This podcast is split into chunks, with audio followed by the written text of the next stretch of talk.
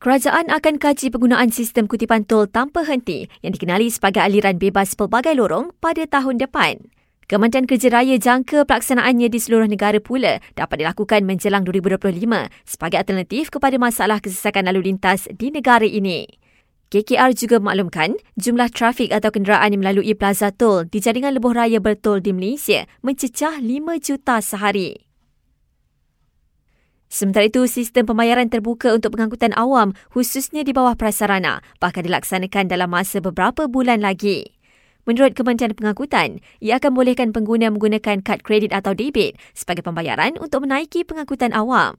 Perdana Menteri baru-baru ini berjanji akan beri perhatian terhadap isu mengenai monopoli berkaitan syarikat sistem kutipan tol dan pembayaran tambang pengangkutan awam. Dalam perkembangan lain, ada berita baik buat penunggang P-Hailing kerana kerajaan bakal pindah rang undang-undang had umur penghantar makanan daripada 21 kepada 18 tahun. Ia bagi membolehkan penunggang P-Hailing yang berusia 18 tahun mendapatkan lesen GDL.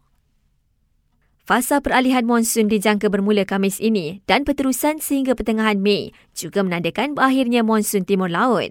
Semasa fasa peralihan monsun, Malaysia dijangka terima hujan lebat dan angin kencang pada petang dan malam yang berpotensi menyebabkan banjir kilat. Dan Parlimen Thailand telah dibubarkan bagi membolehkan pilihan raya umum diadakan pada Mei nanti.